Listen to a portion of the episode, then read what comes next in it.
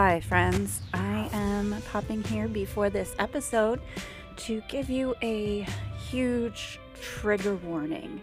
This is a very, very heavy episode. We're going to be talking about murder, suicide, death and dismemberment, including war PTSD, childhood abuse, alcohol, and drug abuse. We are also talking about Hurricane Katrina, which can be triggering for people as well.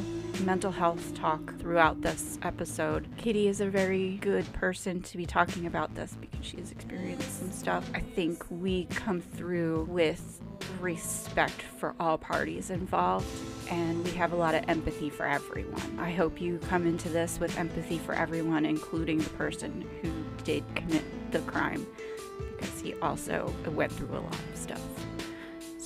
Well, thank you for listening to this episode. We really appreciate you getting through this with us. I can totally understand why my mom did not want to be a part of this one. She sat down and listened to some stuff about it, and uh, she got the icks. So she didn't want to be involved in this one, which I totally understand. Welcome to Only Ghosts in the Building. This is your host, Emily Claire, and I'm here with. Hi everyone, I'm Kitti Sage. It's so nice to meet you. You too. I'm really um, excited because we are like now Facebook friends. Yes. And it just all of a sudden happened into this. On this episode, this is going to be heavy trigger warning. There is um, some really disturbing material that we're going to go through, Yes. but it plays a big part in um, the experiences that Kitti had in Yes. New Orleans. My mom decided to skip one- this one out because it was too gruesome for her. You're warned. Well, lucky for you, gore is my thing. and yay! I'm kind of a, I'm a Scorpio, so I got that dark side in me. I'm a Capricorn. Yeah, I'm a so if you want to break it down, I'm a Scorpio, Libra, Capricorn.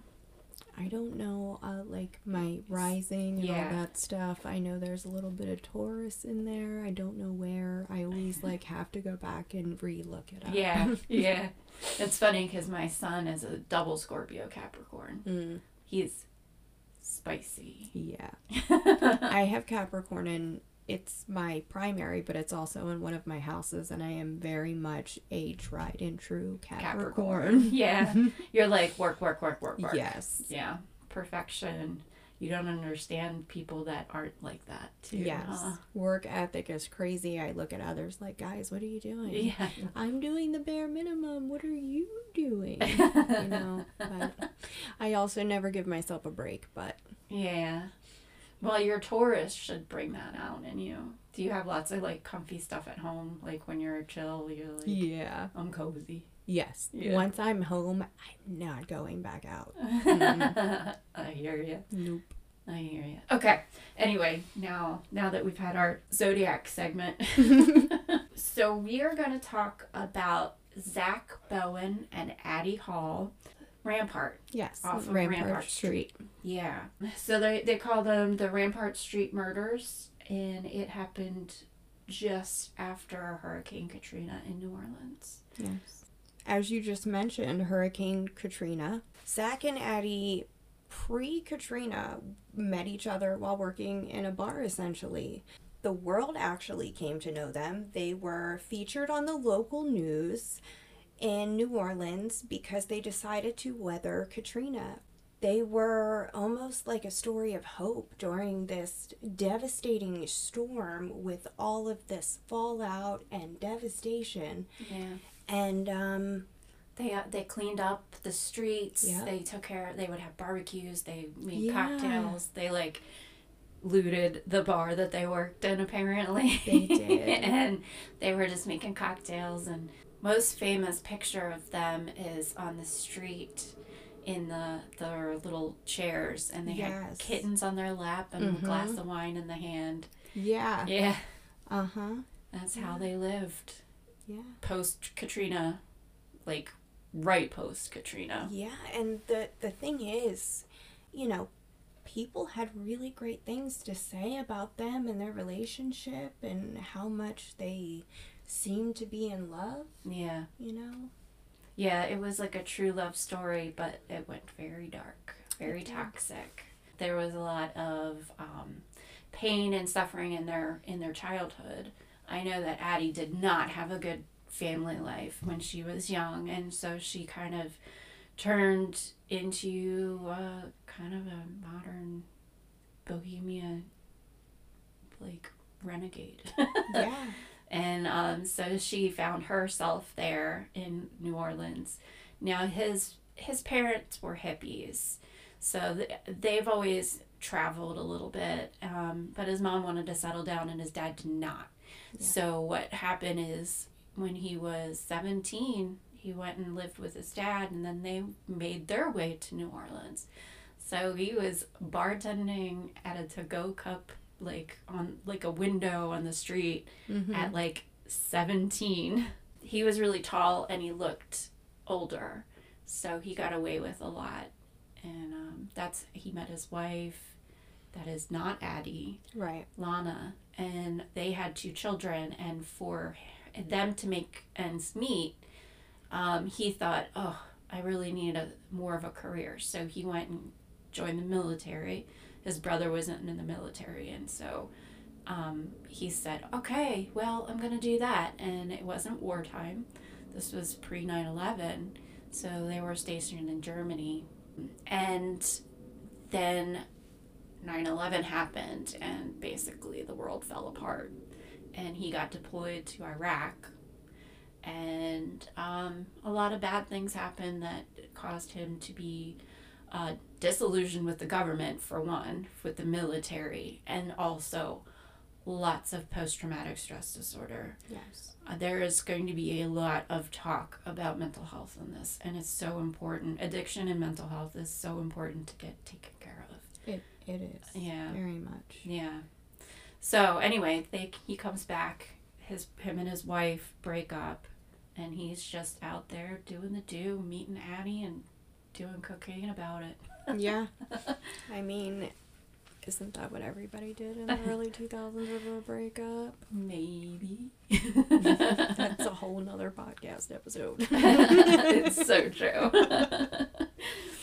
Um, we're probably gonna make jokes and laugh, even though this is a pretty heavy, It it is. a heavy topic. I think it's the way that And I by no means mean any offense. Yeah, I am an sure. addict in recovery. I struggle with mental illness and Same addiction. I have my entire life, and um, I am always gonna laugh on the other side of this, and Yep. because it can't be so serious all the time, I think that plays Right. into the stigma. If when we bring up something like this and we can't crack a joke about the life that we have previously lived, I, that was an experience from my own, you know. So it's not anything where we are not making fun of you. If Yeah. anything, we're here. yes, You know, absolutely. do not stay silent about it. Please get help if you're struggling. Yeah. Yeah.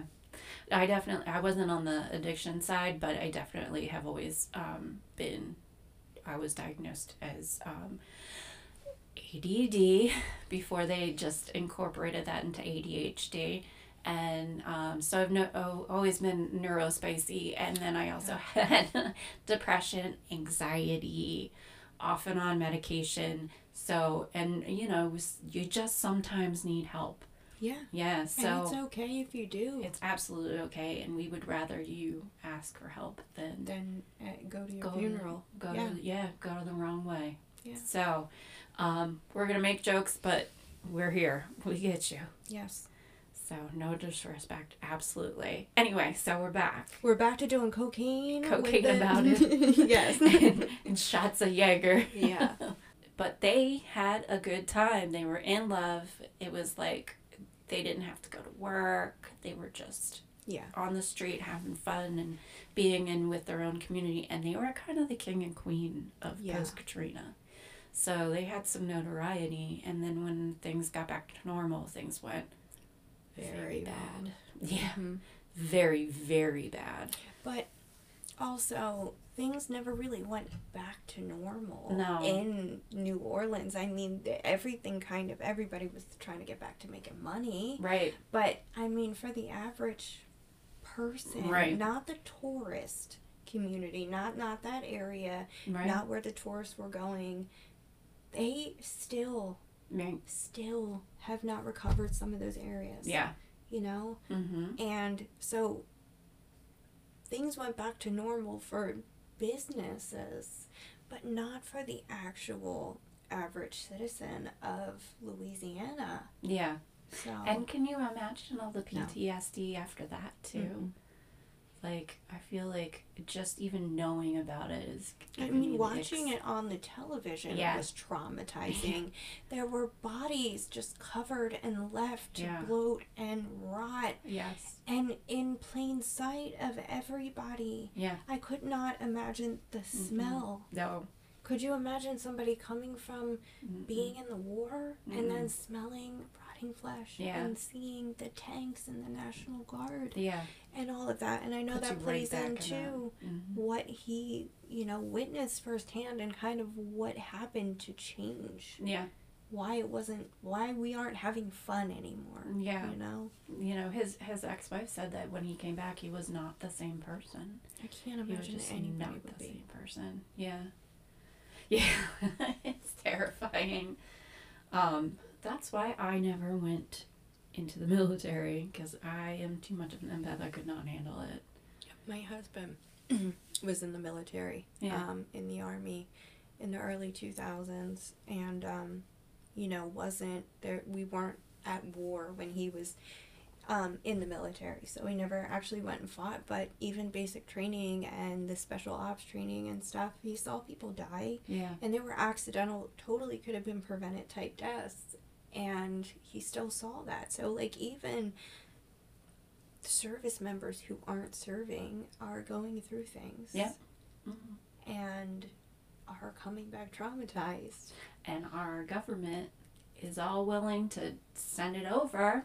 Yep. And take all that they can from you and then not take care of you when they come back. You come back and there's no system to really help you when you need it. Yeah.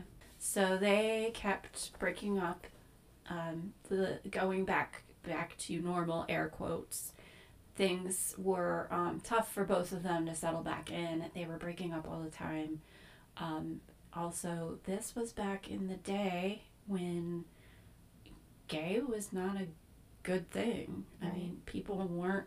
I mean, some people were out, but it was still Right. undercover and he was bisexual and he cheated on her with a man and when she found out she went bananas she um, texted all his friends saying that uh, he had aids like all this Yeah. horrible stuff and um, she was very homophobic or at least she used that against him so Yeah. again neither one of them were good for each other Oh, absolutely not. she would she would beat him and apparently he beat her too like they would both end up having these fights and be bruised up by each other so but they just could not keep away from each other Yeah. they had an apartment and he had put up all this money for it and she was like you know what? Get out. And he was about to become homeless with no money because he put all this money into it. From what his writing because he wrote it all down in her diary Mhm. afterwards he got so upset he just kind of snapped and strangled her to death in that apartment. The thing that everyone needs to understand is that Addie was a very tiny woman. yes He was not a tiny man. He's 6'11, Yes. size 17 feet. Mm-hmm. He shook her, and essentially, they believe because they couldn't do an accurate autopsy of her, but they believe he snapped her neck. Oh, because So- I heard that he he strangled her, but yeah, I guess that would make sense. Yeah. And then he he kind of disassociated. Yeah. It was a total like disassociated moment, Yeah. and when he came to, kind of, he was like, "Oh God, what did I do, and how am I gonna fix this?" Yes. what he did record in the diary that he left for investigators to have, um, he said that here's here's some he necrophiled her. I don't know how to say it. Yeah. He he um I guess it's a matter of kind of a control thing Yeah. where he he defiled her body after a couple of times after she was dead. Then she started to decompose and he said, I guess I'm gonna have to dismember her and get rid of the, the evidence. Yeah. So he uh, dismembered her corpse and tried to cook it down. Now, there are reports saying that he cannibalized her, but there was absolutely no evidence. She was cooked and left on the stove. There was parts of her in the refrigerator, Yeah. uh, inside of the stove, and then on top of the stove. Yeah. And I do believe the one police report makes mention of the stove was on. Now, I don't know if it was the oven portion or one of the burners, but it was on like a slow, like very low heat to almost simmer. And it Yeah. seems to me that the intention was not to actually consume her. No. I think honestly he was trying to boil that down to Yes. the bones so it was easier to transport the body. Yeah, to get rid of her Yeah. her body. I don't know, like he um, had a head, like decapitated her and took off her head and feet and all that. Yeah. So, gruesome part. Phew. That was that's a heavy heavy thing to go through, and Yeah. I can't imagine being an investigator going through that No. and seeing that at all. So, um, at 12 days after he murdered her, it was um, October 5th that he murdered her. And well, that whole time he went heavy into drug use. He looked Yes. horrible. He was out partying. All the money that he had, well, because I think he went to work for a couple of days and then he was just like, I can't do this. Yeah. I'm not going to be able to get rid of this body. He lost his mind. He wrote uh, spray painted stuff on the walls, like, did all this, like, yeah. just really lost it. Did a lot of drugs, a lot of cocaine, and a lot of alcohol. Went out to strip clubs. He did all these wild and crazy things, treating people to lap dances and things. And then he wanted to spend all his money. And then once that money was gone, he was going to um, unalive himself, which he did. He did. Um, so he went to the, the Omni Hotel rooftop bar. Yeah. And um, drank and then jumped off that building onto the car park that was five stories down. And when the police came, they found in his pocket an um, plastic baggie with his note, his suicide note, and a key to his building Mm-hmm. on Rampart Street. That is the end. And they they went in there and they found all the things and yeah. pieced everything together with the the um, diary that he wrote, the journal, Mm-hmm. and uh, I think in the the note in his pocket, I know he put the address, but Mhm. he also put I Gilder. yeah, Like you're gonna find, you know, and I don't know. I don't want to misquote. I don't know exactly what the note said. Um, I I have read it before, but I can't yeah, off the top of my head. But I know that he he admitted to it, Yeah. and he owned up to what he did. yeah, it almost felt like he re- he regretted it. Oh, I remember what they said. It was, um, "I'm taking my life for the one that I took." I took. Yeah, Yeah. that's right. Yeah. Mhm. yeah, that's what it was. Yeah. Which is heavy. Yeah. I mean, and then their apartment sat empty for a while. And there was a fire on the first floor voodoo shop. Yeah, And that's when everybody began to be like, oh, the building's cursed and all this other stuff. But Bloody Mary, yeah, if you don't know who Bloody Mary is, she is a voodoo practitioner in New Orleans. And she owns uh, Bloody Mary's Voodoo Museum and it is actually the Rampart Street Murder House. And she took the building and completely remodeled the inside and and not in a way that doesn't pay respect to the original foundation because you can see the OG brick in some of these rooms and it very much adds to the vibe. It's also a lot bigger on the inside than it looks outside, but it's Now, did did they still? They I've heard that they still have the oven there. They have both the oven and the fridge Yeah. there, and I also believe the bathtub is the bathtub that she sat in, that he put her in while Yeah. he was um, dismembering her. Yeah. Yeah. Wow. Mm-hmm. So, but you can feel it when you get there. You uh, let me tell you something. Yeah. When you walk up the steps, because there are apartments on the second floor, Mm-hmm. You hit that halfway point and you feel the electric in the air. Mm-hmm. You feel like you're walking into static electricity. Yeah. And it is an immediate feeling. It, it's like you're going from one plane and realm of existence and you walk right into another. Yeah. It is wild. Isn't that funny? That I said the same thing about when we went to Cassadaga in the spiritualist. They had that one room where they did all the seances. Yeah. It is the same feeling. Yeah. That thick, heavy, static feel. Uh huh. Yep. That's that's exactly what I It's- said yesterday. it- uh, there are places that you walk into and you Yeah. feel that and you just know. yep. I don't know if everybody can feel it. Like my husband does not believe too much into Right. this. And he like I wanted to smack him when we were investigating Uh-huh. the, the Zack and Addie's apartment because he like I'm like, dude, you gotta like just take a breath and open your darn mind and let it in. yeah. But even he was like, yeah, I mean, I guess. Right. well, the fact that he was like, yeah, I mean, I guess is, is something. I mean, Yeah. everybody had an experience, and and he he admittedly at the end said, you know, some things definitely didn't make sense. Yeah. So Yep. that's a win for you know a non-believer. Yeah. See, it's funny because I think I'm a skeptic, but I'm not as skeptic as other people. Yeah, So it's like I'm a skeptical believer. you Yeah. should always be a skeptical believer Yeah. because not everything is at face value Right. real. Right. question everything Yeah. always For sure.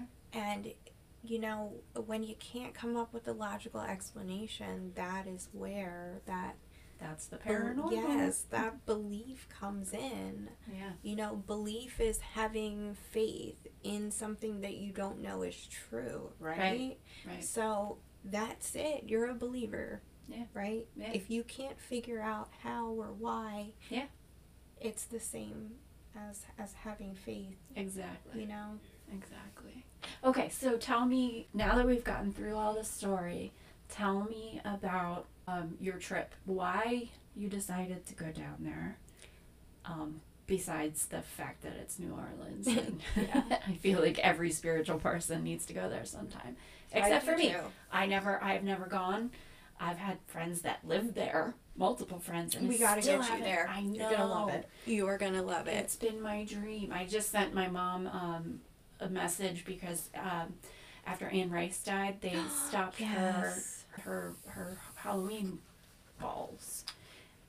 I was gonna say, oh my God. Halloween ball. If I ever had a balls, they would be Halloween.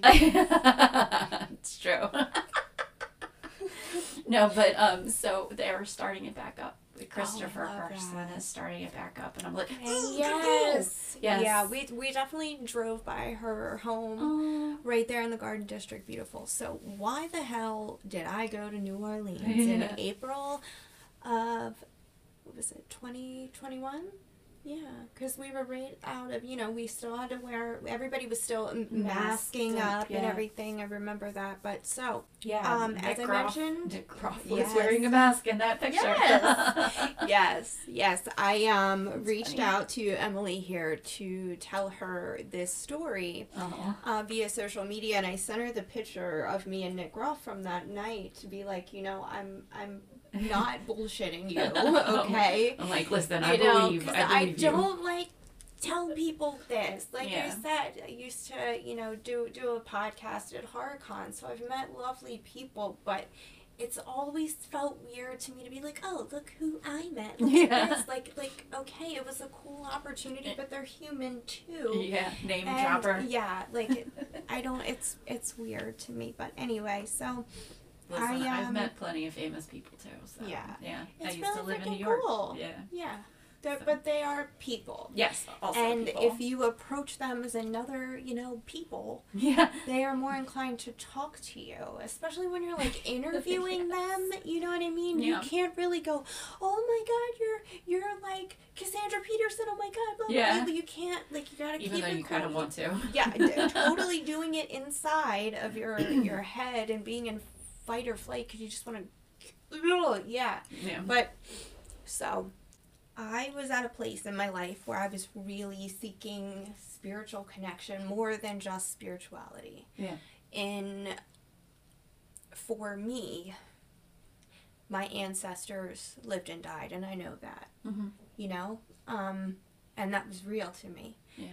And I had met a man in the horror con scene, and he had written some books, and he had a, a voodoo hoodoo shop right Mhm. on Bourbon Street, and um, I started communicating with him and asking him questions because I I wanted to understand how I could connect Yeah. with my ancestors to connect with the spirit of those who are no longer with us. I was I needed guidance. I needed help. I was struggling. We're not taught that. Right. Yeah, we're not taught that. No. So And it's powerful because Yeah. they are real. We know they were real. We wouldn't be here if they weren't. right. And for me, coming from previous trauma and having PTSD myself, like I can't certain religious ideas or like it happened to you to make you stronger. Like Yeah. I was innocent and it shouldn't have happened. Can we stop acting like it made me better? It also gave me a freak ton of trauma responses and life is hard Right. you know, and I was seeking something deeper.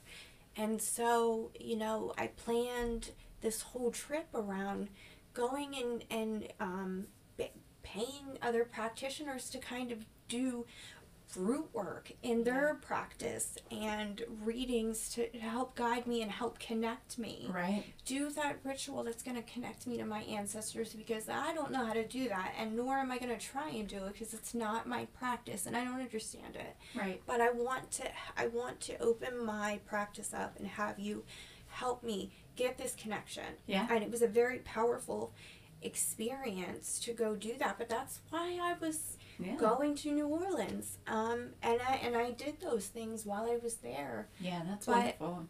I wish I c- I'm gonna go and I'm gonna you get some have stuff. to you have Yeah. to um And I like I like that you you met the man, you talked to him, and then you went and paid him. Yes. Like that's how you do it. That's not cultural appropriation. Right. I have bought all his books Yeah. well. Yeah. Um, making sure that I'm supporting him was very important Yeah. because I I wanted him to know that I appreciated Yeah. what he was giving me and he's from his family. This isn't something he just said I'm gonna go do this one day. yeah. He has so much power and knowledge and culture just Yeah. it's astounding to be in his presence. Yeah. But it was funny how this all happened. I was like, well, we're there for, you know, three days, Mhm. trying to like plan out the trip. I knew I wanted to see Bloody Mary's museum. So I'm here in, in my living room with my husband next to me in Delaware, and I call and I go, I'm trying to get tickets for this date or this date. Mm-hmm. And she's like, I don't have any regular tickets available, but I have this event where you you come into the muse- museum and you do an overnight investigation with Nick Groff, and we have some other um, local paranormal investigators that will be here. But there's only a few tickets because it's a smaller space. So would you like? And I was like, um, Sold. yeah, so we're, we're gonna go through um, real quick and say Nick Groff for those not in the know. Um, Yeah. because I'm sure there are some of you that don't know. Um, he was one of the originators on Ghost Adventures, and then Yes. when he um, he branched out on his own um, with a bunch of different people. He's done a Yes. bunch of different projects. mm-hmm. Um, most notable, I think, was the Ghost of Shepherdstown, yes, which is funny because that's where I went to school. I love that. So I was all up in that. That was a really good Place. series. Yeah. I always liked his approach to investigating. I'm sorry, guys, I'm a Zak Bagans hater. I think the guy is like, um, I don't know if steroids were a paranormal investigator. Come on, fight me, bro. Come at me. yeah, like You that. know? I guess I know what side of uh, the Nick versus Zak side you're on. Yeah. He always remained respectful. He never said anything rude. He just said, Listen, I do this because this is what I'm passionate about and I want to go explore these places. And if it's successful and I make money, like, yay. But it became about something else with him and I just didn't and I no longer like ego. ethically aligned and he kept his mouth shut for a very long time and I don't think it was until recently that I believe it was on Twitter he put something out there and you know and and then after he did other people started coming forward and saying yeah well uh, we we also had a show on that network and he threw a fit and we lost it like Yeah. destination fear is now fully self-funded Yeah. and i mean you can still watch it but Right. like Dakota was a guest on the Ghost Adventures, the guy from Destination Fear, and well, like he was he was yeah. one of their uh, video guys. yeah, he like won something, and then they brought him on, and then he went and did his own thing, and God forbid somebody else do. Did you hear what Zak said about Dakota? No. He said that there was, um, he thinks that Dakota is possessed by the devil and that he did all these like satanic worship stuff. Like, I, I was like, what? What kind of Says Zak Bagans, who's like, fight me, Yeah. demons, Yeah. and always making them. I'm sorry, I hit the table. It's I, like making you know them participate in the weirdest ritualistic shit that you know they know Yeah. nothing about. Yeah, I think maybe Billy does. I don't know. I don't Listen, know. so I was in Colorado. I'm going to tell you right now, I've watched pretty much every single uh, Ghost Adventures episode because I call it my research. Yeah. Because I was in Colorado, I didn't have, I was about to come back, move back home, but I was out of work. So I had all this time and um, only a limited like thing to look to watch video Yeah. wise. So I like watched all of them and um, there were some really cool things but and but like there's he's disrespectful a to the humans Yeah. and disrespectful to the entities. Like I don't I these are people. I mean unless there is some kind of demon thing which I don't necessarily think I believe in.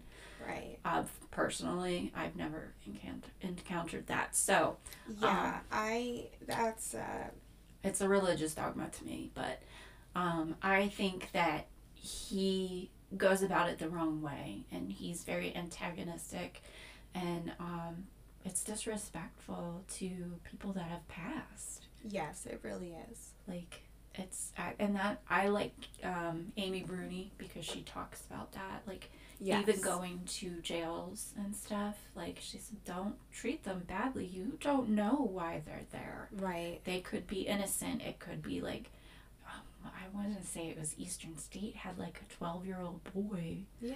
And there. a dog. Right. Like crazy stuff. Right. Right. So, you know, you never know who's here and you don't want to be rude. Right. Yeah. It's true. Yeah. That was I learned that lesson our first night in New New Orleans. Yeah. Thanks for listening to Only Ghosts in the Building. If you have any write in stories that you would like us to read on air, please write us an email at onlyghostsinthebuilding at gmail.com or you can send us a DM on our Instagram page at Only Ghosts in the Building or on Facebook at Only Ghosts in the Building. We also have started our Patreon page. So go to uh, patreon.com slash only ghosts in the building. No spaces between, or you can search only ghosts in the building, no spaces between. And come join. It's free, or there are going to be a couple of uh, pay monthly options, but you will get all your episodes ad free there. And the evidence that we collect will be posted there as well. So please come and join the fun. We will see you soon.